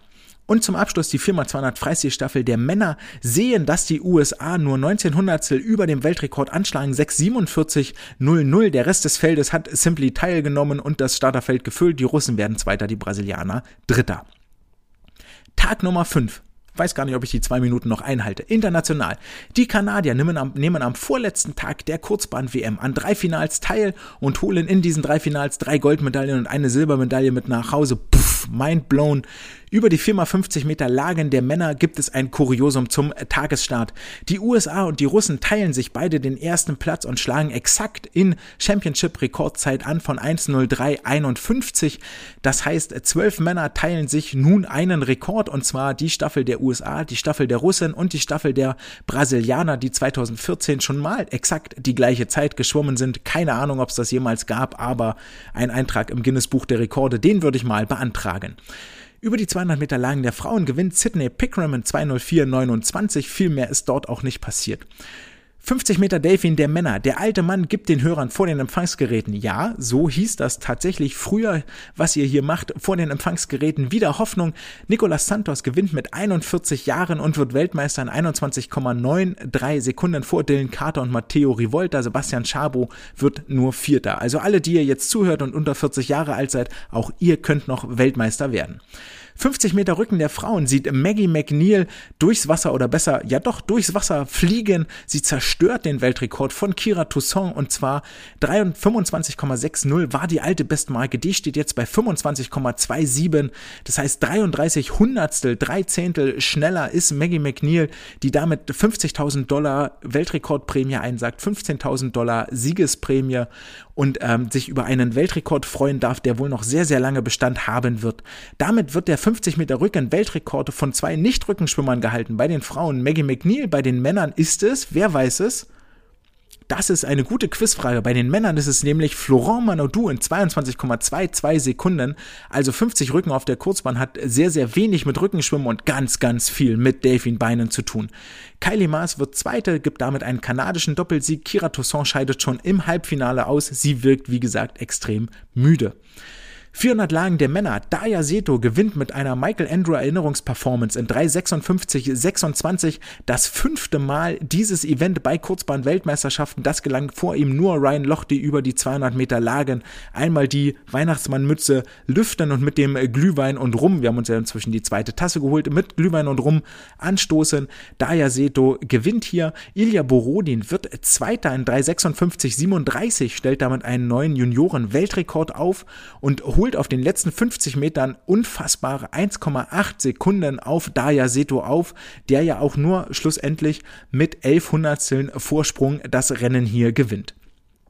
100 Meter Brust der Frauen sind die Abschiedsperformance von Alia Atkinson. Für sie wird es Platz 4, nachdem sie 75 Meter richtig gut mithalten kann, reicht es auf der letzten Bahn nicht mehr ganz, aber sie geht mit einem Weltrekord in Rente und das macht für sie nochmal, so betont sie in Interviews hinterher deutlich, dass es was für eine fantastische Leistung damals dieser Weltrekord war und sie hätte eigentlich nie gedacht, dass sie mit dem auch in Rente gehen wird.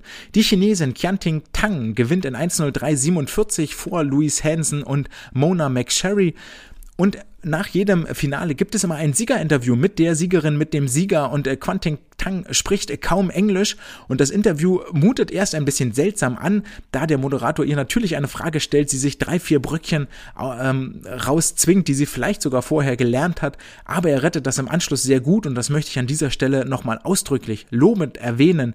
Wer lernen möchte, wie nach Post-Race-Interviews geführt werden müssen, der solle sich sowohl die Weltcups als auch jetzt hier die Kurzbahn-WM angucken, denn er macht das wirklich ganz hervorragend. Er stellt diese kurze Frage, es gibt eine tränenreiche Antwort von Qianting Tang und äh, danach viel Lob, viel Applaus. Er stellt keine weitere Frage mehr, sondern hebt ihre Leistung hervor, lobt sie dafür, animiert das Publikum nochmal zu klatschen, gibt ihr ein gutes Gefühl, anschließend eine kleine Unterschrift der Weltmeisterin und dann Abtritt. Sehr, sehr gut gerettet, ganz herausragend.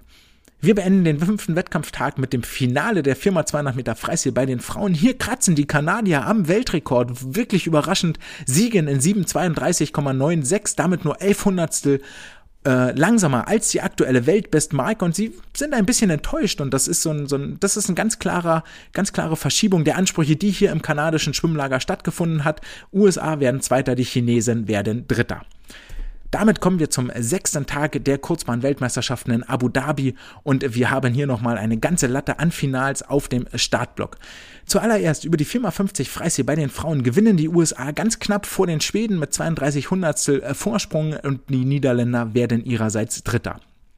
Danach kommen die 1500 Meter Freistil der Männer. Hier ist bereits alles gesagt. Florian Wellbrock zerstört den Weltrekord. Ahmed Hafnui wird Zweiter, Mikhailo Romanchuk Dritter. Schwimmen jeweils auf Platz 7 und 8 der ewigen Rekordliste. Dort thront ab sofort Florian Wellbrock.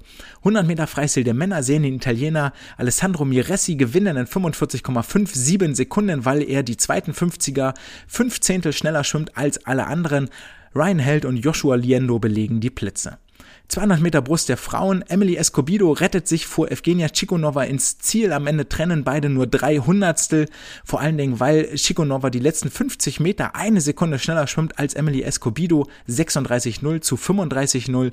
Die Britin Molly Renshaw wird Dritte 2.17.96 in 36,44 Sekunden. Andrew sie in äh, Erinnerung an Daya Seto ins Ziel. Die 200 Meter Rücken der Männer. Wir erinnern uns zurück. Hier sehen wir Christian Diener, den dritten Platzbelegern. Radoslav Kawecki gewinnt zum fünften Mal. Diese Strecke schließt sich also Ryan Lochte und Daya Seto an. 1,48,68 seine Siegerzeit vor Shane Cassas, vor Christian Diener, weil äh, Radoslav Kawecki einfach die beste Renneinteilung von allen hat. 53,7 die ersten 100, 55,0 die zweiten 100 Meter. Zum Vergleich Christian Diener, die ersten 100, 52,6, way, Weltmeistertitel, leider doch nicht, 56,3 die zweite Rennhälfte. Trotzdem deutscher Rekord für Christian, Weihnachtsmann Mützchen lüften und herzlichen Glückwunsch dazu.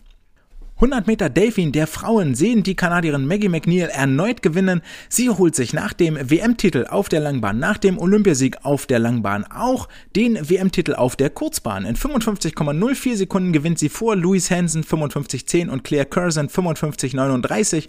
Warum erzähle ich das? Weil Claire Curzon in 55,39 wieder einen Junioren-Weltrekord aufstellt.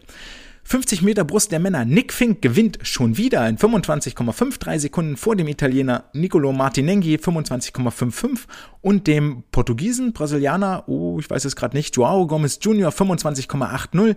Ilya Shimanovic wird Vierter 25,84 und Emre 25,84 und Emre Sakshi, der Türke, wird im Halbfinale erneut disqualifiziert, wie schon über die 100 Meter Brust. Wie bereits erwähnt, Ilya wird sich eins lachen, denn alle haben ja über seinen Bruststil gemeckert, aber er fährt ohne DQ nach Hause. Fabi Schwingenschlägel wird hier Fünfter in 26,16 Sekunden. 50 Meter Freistil der Damen, die Schweden, Sarah Sjöström gewinnt, wer auch sonst in 23,08 Sekunden im neuen Championship-Rekord vor Kromovijojo 23,3 und Kasia Wasik 23,4. Und damit beenden wir die Wettbewerbe mit beiden Lagenstaffeln 4x100 Meter. Bei den Männern holen die Italiener den Rekord in neuer Championship-Rekordzeit. In 3,19,76 Sekunden bleiben damit nur sechs Zehntel über dem Weltrekord.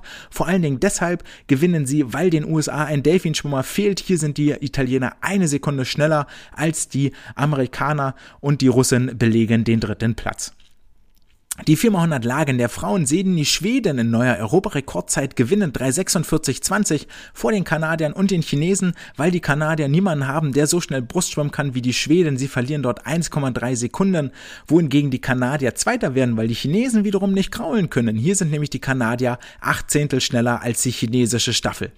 Und damit beenden wir die Kurzbahn-WM mit ein paar statistischen Fakten, zu denen wir das Tempo etwas runterschrauben. Es bleibt zuallererst festzuhalten, niemand konnte alle drei Events einer Lage für sich entscheiden und das ist schon relativ interessant, weil wir ja mit äh, äh, Daya Seto durchaus jemanden im, äh, in der Verlosung hatten oder auch mit Nick Fink, die dazu durchaus in der Lage wären. Nick Fink ist der Einzige, der überhaupt in allen drei Events eine Medaille gewinnen kann. Die Staffel-Events sind massiv einseitig. 15 Medaillen aus fünf Events verteilen sich auf einige wenige Nationen. Bei den Frauen sind das die USA, die vier Medaillen holen, die Schweden mit vier, Kanada drei, China zwei, Niederlande zwei, also fünf Events, 15 Medaillen auf fünf Nationen. Und bei den Männern sind es die Italiener mit vier Medaillen, die USA mit vier Medaillen, die Russen gehen mit fünf Medaillen, also in jeder Staffel holen die Russen eine Medaille nach Hause, dazu die Brasilianer und die Niederländer mit jeweils einer. Heißt also, bei den Männern ist es quasi immer das gleiche Podium, Italien, Russland, USA, in verschiedenen Reihenfolgen und Zusammensetzungen, aber puh, Abwechslung sieht da wirklich anders aus. Insgesamt gibt es drei Weltrekorde zu bejubeln. Hooray! Wir beginnen am ersten Tag mit Shiban Horhi über 200 Freistil. In der Mitte der Wettbewerbe Maggie McNeil über die 50 Meter Rücken und am Ende der Wettbewerbe Florian Wellbrock über die 1500 Meter Freistil. Und wenn wir uns ein Gesicht der Veranstaltung aussuchen müssten, wen nehmen wir da? Wer sind die Stars der Veranstaltung? Sarah Sjöström, Louis Hansen holen beide jeweils sieben Medaillen, davon drei in individuellen Strecken und vier mit der Staffel. Der Meister, die meisten Goldmedaillen gehen an Klimen Kolesnikov, der insgesamt sechs Medaillen holt, vier davon Gold, drei individuelle Medaillen. Nick Fink holt ebenfalls sechs Medaillen, davon dreimal Gold und drei individuelle Medaillen über die Bruststrecken. Und es sind dann noch acht weitere Schwimmer, die mit sechs Medaillen nach Hause fliegen, bei denen aber mindestens vier davon, vier Medaillen in der Staffel gewonnen wurden. Honorable Mention und Aus Außenseiter ist vielleicht falsch, ist Maggie McNeil, die mit fünf Medaillen nach Hause fliegt, davon vier goldene um ihren Hals hängen hat. Damit knipsen wir das Licht aus in der Etihad Arena am Persischen Golf, setzen uns in unseren Flieger, fliegen zurück nach äh, Deutschland, ins kalte Deutschland, nachdem dort alle äh, so viel Sonnenbilder gepostet haben und beenden Folge Nummer 66, einen Tag vor Weihnachten und die letzte Folge dieses Jahres mit ein paar Schlussworten. Denn die Wettkampfanzüge können damit erstmal in die wohlverdiente Winterpause, in den Winterschlaf versetzt werden, auf dass sie nach dem Weihnachtsessen und den Silvesterfeiern den Schwimmerkörper wieder in Form pressen können bei der dann anstehenden DM DMS und beim DMSJ-Finale aus deutscher Sicht. Es war ein wahnsinnig ereignisreiches Jahr, bei dem auch ich mich jetzt erstmal in die Winterpause verabschieden werde. Ich bin dann erst am 13. Januar wieder da, also erstmal drei Wochen hier Sendepause. Könnt ihr euch die letzten Folgen nochmal zu Gemüte führen und in Erinnerungen schwelgen auf sportliche Highlights mit den Olympischen Spielen inklusive Freiwassergold und Beckenbronze für Florian Wellbrock und Sarah Köhler für neue deutsche Rekorde durch Fabian Schwingenschlögel und nicht zu vergessen, auch Anna Elend hat auf der Langbahn neue deutsche Rekorde aufgestellt. Eine Kurzbahnsaison, die alles geboten hat, was das Schwimmen auszeichnet und hat so einiges an Dollar auf die Bankkonten gespült. Es gab packende Duelle und eine großartige Show in der International Swimming League, Weltcup-Stationen in Deutschland und durch ganz Europa, deutsche Rekorde von Christian Diener, Fabian Schwingenschlögel, Weltmeistertitel und Weltrekord stehen hier als Jahresabschluss für Florian Wellbrock natürlich ebenfalls in den Geschichtsbüchern. Hier im Swimcast gab es auch einige Highlights. Wir erinnern uns zurück an Magia Sondara, der über die Olympia-Vorbereitung von Lukas Mazerat gesprochen hat, Leonie Kuhlmann und Ole Braunschweig, die aus Neapel von der ISL und von sich selbst berichtet haben an Professor Dr. Arne Gülich, der über richtige Talentförderung eine Stunde ein Interview gegeben hat.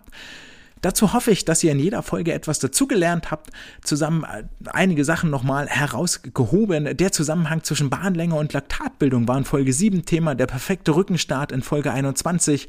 Dann haben wir uns dem Mythos gewidmet, dass Staffelschwimmen schneller ist als der Einzelstart. Folge Nummer 27. Die Wettkampfrasur mal genauer analysiert mit wissenschaftlichen Methoden in Folge 35.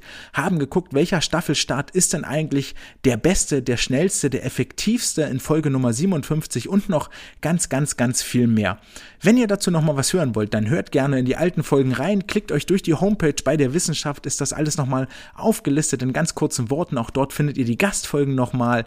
Ähm, mit den verschiedenen Sportlern, Sportlerinnen, die hier im Poolhäuschen zu Gast waren. Und dann freue ich mich, wenn wir uns in drei Wochen am 13. Januar wieder hören, um dem Schwimmen eine Stimme zu geben und die Großartigkeit dieses Sportes zu feiern. Bis dahin wünsche ich euch frohe Feiertage, einen guten Rutsch, ins neue Jahr, bleibt gesund, passt auf euch auf und das Aller, Allerwichtigste, seid nett zueinander. Mir war es eine Freude, euch zu unterhalten. Wenn ihr mehr wissen möchtet über die Feiertage, folgt mir auf äh, Social Media, Instagram, äh, Twitter. Lasst gerne eine Bewertung, einen Kommentar da. Ihr könnt auch gerne eine E-Mail schreiben, andre.swimcast.de, wenn ihr Wünsche habt für das neue Jahr, die ich in der Lage bin zu erfüllen. Ansonsten legt die Füße hoch, lasst die Pfeife und die Stoppuhr mal ruhen, gönnt euch ein bisschen Pause, genießt die Zeit mit euren Liebsten und seid nett zueinander. Das war's für heute. Wir hören uns am 13. Januar. Ciao!